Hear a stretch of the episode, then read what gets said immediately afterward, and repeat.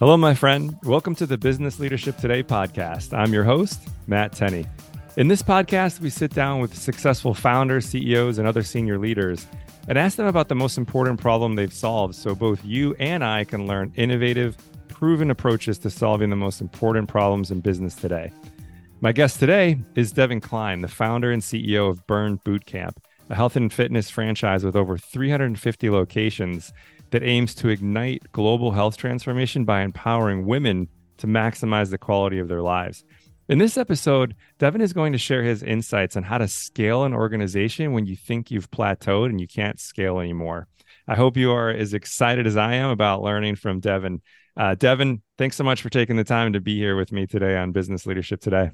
Yeah, Matt. Yeah, definitely. No, thank you for that introduction. You nailed it, dude. It's perfect. Oh, great. Well, sure there's some room for improvement, but I appreciate your enthusiasm. Thanks, Devan. so, hey, if you can kick us off, um, you know, I, I, know a little bit about your organization, and I'm very impressed with with what I know so far. But I'd love to kind of hear like the origin story, you know, and I'm sure listeners would as well. If you could talk us through how, how did you come to to found and for a long time serve as the CEO of Burn Bootcamp? Yes, my wife and I founded Burn Bootcamp in 2012 after uh, I got fired, if you will. A, be- a, better term might be released from the San Francisco Giants.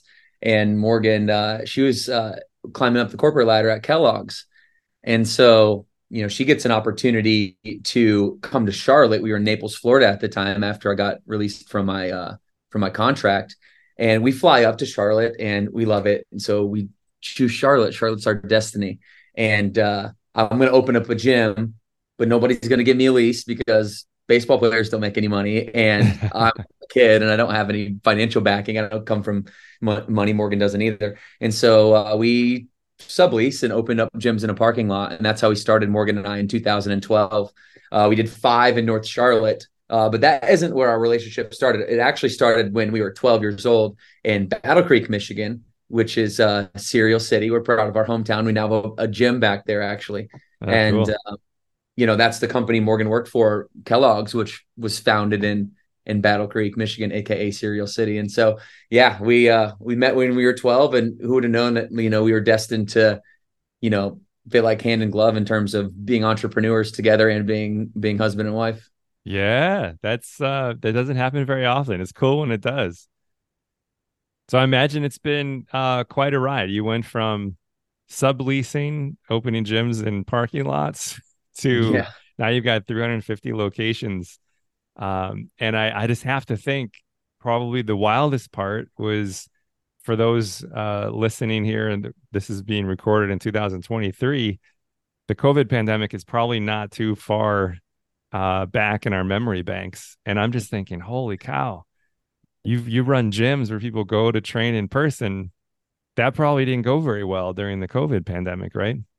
No, it didn't, and somehow somehow one of the things that I believe every human being should do is, you know, have some type of demanding training regimen in their life that demands more out of them than they can demand out of themselves. Like what that does for us as human beings is just fundamental. It's universal. I think that's why Burn has grown. But when you strip that away, you know, and you can have this community, we had to go basically, basically shut down all 275 gyms at the time. This is in 2020 in March and, you know, it takes eight months before we get all of them back open. You know, the curve was supposed to flatten and all those good things. Well, we don't dwell here at Burn Brands and Burn Bootcamp. Mm-hmm. Like we have a championship mindset. And what we do is we make our worst day our best day. And so we instead of instead of dwelling because we weren't we weren't able to sell new units no nobody's buying right. the capital markets are all drying up like immediately nobody knows what's going to go on you know it's all uncertain right? The whole thing. And uh, so what we knew what we could do is control what we can control. That's the only certainty we had. We can control our attitude. We can control our effort. We can control what we believed in. And what we believed in was that this time happened for a reason. We we believe that. We believe that we were stuck in this pandemic trap where gyms and bars somehow get linked together as the best thing and the worst thing a human being can do for themselves. you know, it's like it's like all chaos is broken loose in our industry. What can we control? Go rebuild the engine. right? Mm. We're we're at we're at 275 gyms. We have hundreds in the pipeline. Like our unit economics are good, but they were not world class yet. You know, we had an opportunity to grow uh, each individual location's annual unit volume, and so we did. We went we went to work. Um, my our team put their heads down during that whole time. None of us gave up for air very much at all. And we built uh, the burn operating system is now the operating infrastructure that our entire system uh, this would be you know a few hundred a couple hundred uh, franchise partners you know 80 of us here at hq we have company owned gyms that are a part of that a part of uh, makeup as well. And all of our franchise partners and their teams now have this common language because we all have the common mission but it's like the common vision didn't match the engine that was, you know, we needed to be have a rocket ship to mm. do what hmm. I wanted to do, which was build 10,000 locations in the in the in the world and then the only place, you know, metaphorically speaking to develop would be the moon, right? We need a rocket ship to get there, right? And so we looked around and said, "Hey, we don't have a rocket engine." And so we took our time and um, it really paid off and you know uh, the the entire team made it made us closer. You know championship teams when adversity hits we either get closer together the championship teams get closer together and and those that just aren't going to make it they're just not going to make the cut not going to make the playoffs they'll spread apart when adversity hits. And so um, what i learned a lot during the pandemic number one is that you can control your outcomes you can control what you work on. Number two is that you can test your culture right you can test the people that are with you and uh, you know those are important lessons Absolutely. Now, surprisingly though, as I got to chat chat with you a little bit here before we before we started the the podcast episode, that was not the most important problem you solved. So this is kind of this is kind of cool to me. So I mean, it's it to me. Uh, how do you survive when your revenue goes from whatever it is to zero and stays that way for eight months? Um, that's a pretty important problem to solve, which many many business owners had to solve a few years ago. But you ran up against an even bigger problem as you're coming out of the pandemic and you're trying to reach this vision. So, can you tell me more about that? Like, you know, wh- what was the problem that you that you ran against? Yeah, the problem I ran against is called self awareness, and it's that moment in time when you realize that you're in your own way. You know, it's uh, I think an ultimate peak form of humility and that's something I wasn't born and raised with. That's not an environment that I was around.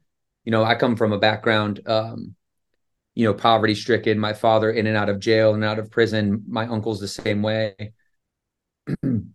really fending for myself, you know, on food stamps and welfare.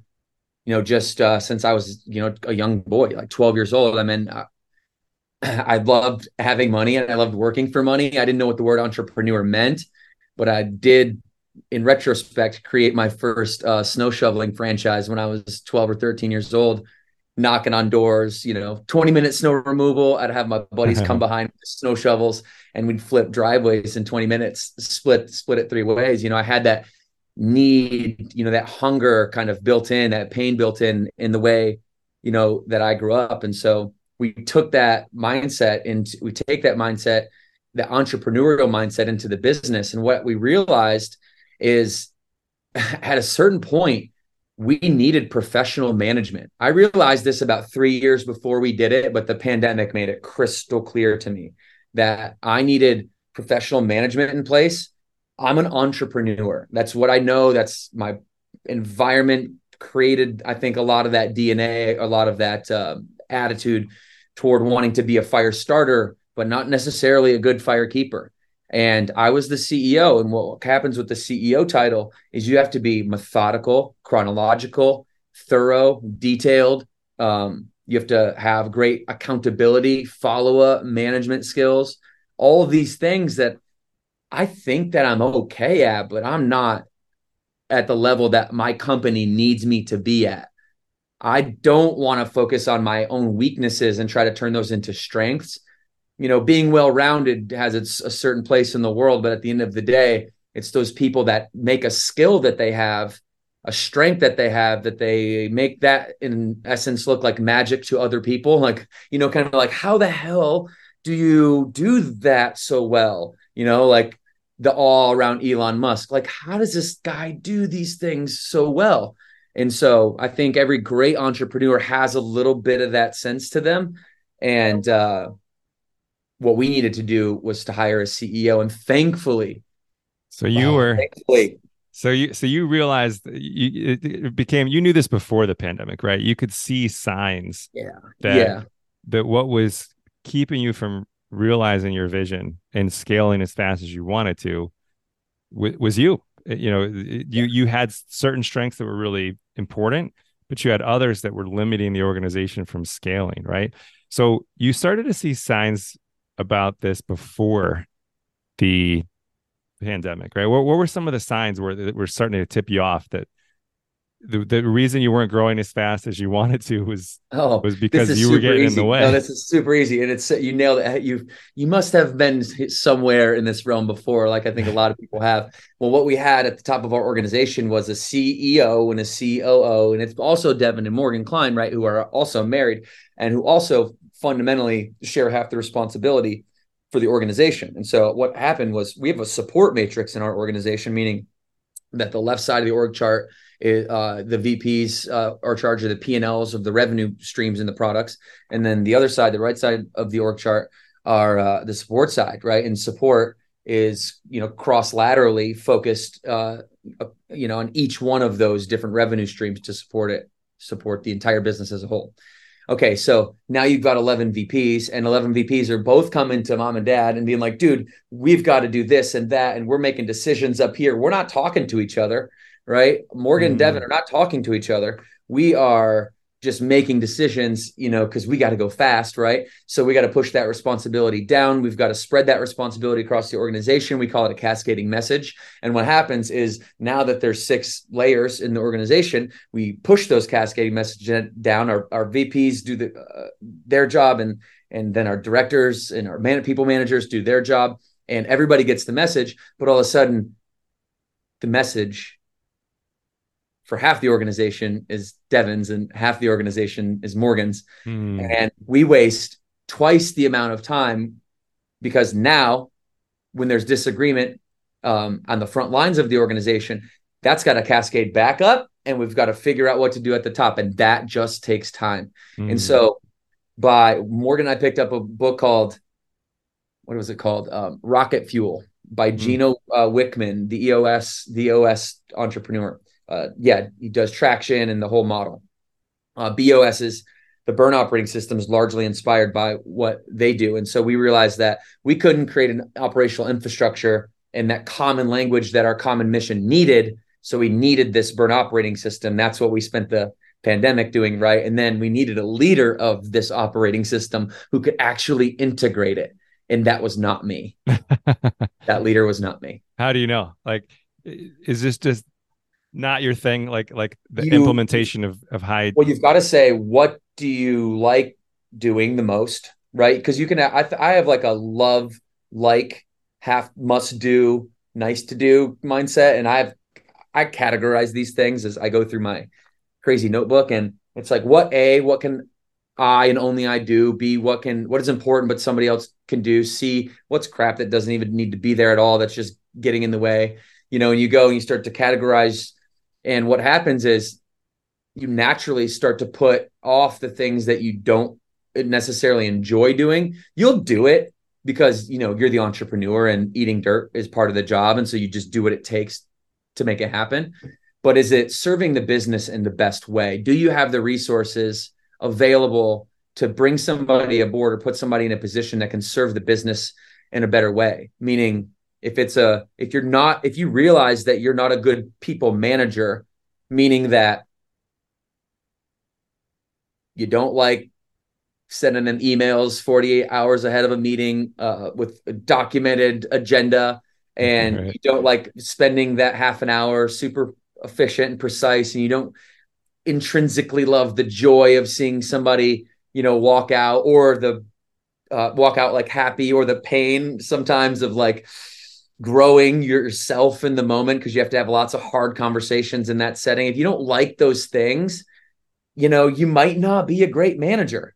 You might be a great leader. You might be able to inspire. You might be the entrepreneur. You might be able to walk in and and rock a mic, and you know everybody um everybody gravitates towards that but who's the person that's integrating for you or vice versa if you are the integrator who's out selling the business who's out showcasing who's out communicating the business and uh, this rocket fuel book i thought was a great model around putting a visionary and an integrator in place so now no longer do we have co-ceo that get co-decision making powers we have ceo okay, responsible for leadership, management, accountability. And then we have visionary that the CEO rolls to directly. Now, here's the unique thing the visionary has no direct reports, no people to manage, just helping people problem solve, just helping people with strategy, just helping people with direction.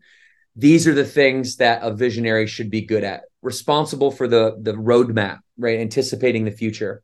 And and the CEO integrates all the good ideas. But here's the key the CEO, Morgan in this case, she's the tiebreaker.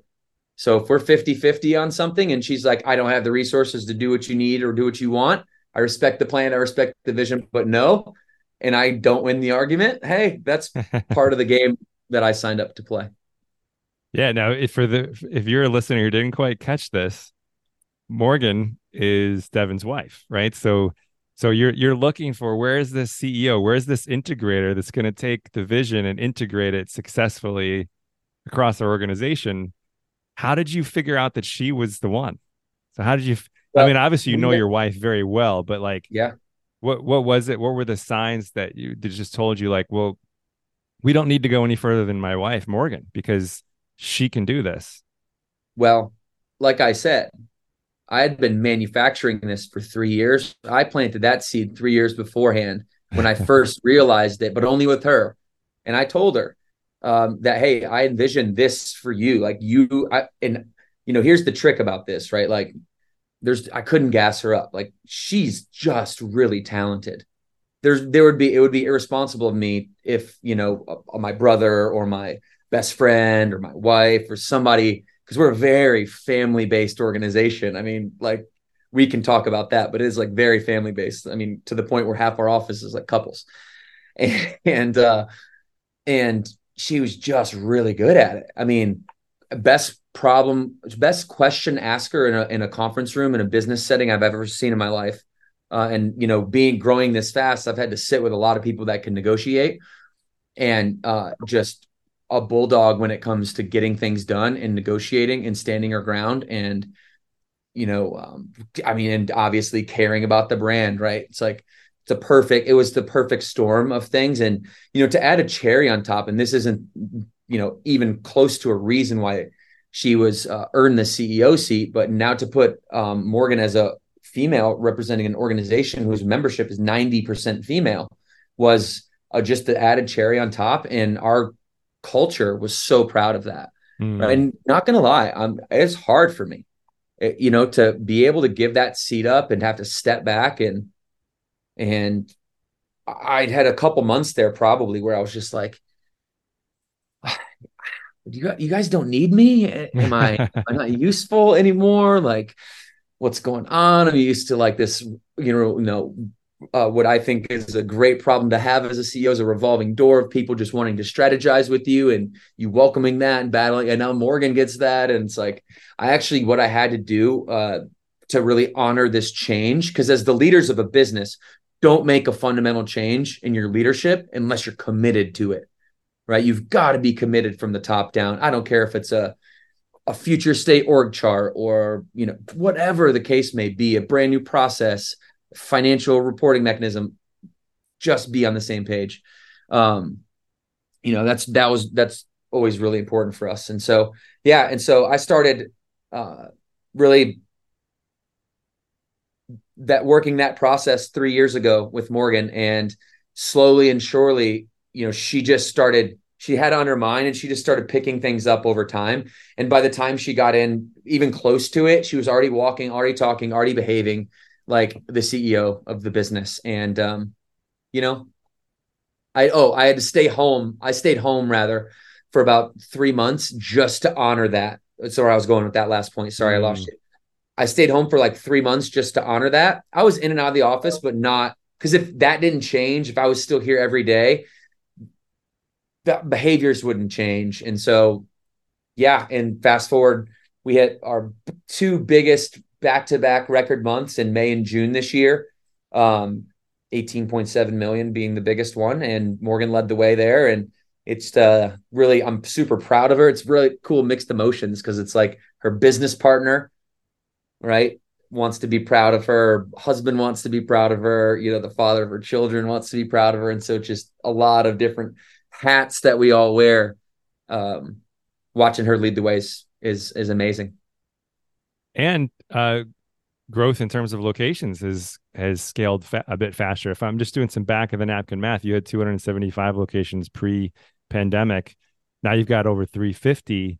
So you've added another 75, which is, I mean, that's you know, it's pretty normal to grow fast early on. You know, it it's it becomes harder when you've already hit a lot of the market. You've hit the best markets, you know, and you're it becomes increasingly difficult to have that if you were doing 50% quarter over quarter growth, let's say revenue wise, or 50% annually in terms of locations, it's not normal for that to just keep going up forever, right? It, it tends to plateau and, and then decline. But it seems like that's some pretty fast growth post pandemic, right? Yeah, it definitely is, and it is one hundred percent. It is because of that, right? I wouldn't, mm. I would, I don't blow smoke. We get to know each other better. You know that I'm, I'm a straightforward train. It is one hundred percent because now, when we work on something, everything that we work on matters. Everything that we do, that we prioritize, that we spend our team, our hardworking, ambitious team. I mean, they are some of the sharpest in our industry, and um, you know, you put them to work on projects, they go get it done, you know. And under my leadership, we tended to chase one too many shiny things here and there. And I hope, I hope you're, I hope if you're in that position at home that you're willing to feel the pain of what it's like to uh, kind of let go of that control in your business temporarily if it's ready right? But it's not ever going to be ready unless you at the top, the leader, trusts other people. So, you know, I had to say, who just just for for the human ego my perspective wasn't who can do the job as good as i can do the job okay i think that's would be unfair for everybody involved unfair for me and for somebody come in it's like what a better perspective is who could come in and do the job at 85% as good as I could. So I could go allocate my time to go do 100% of, you know, those A things that we talked about, things that only I can do.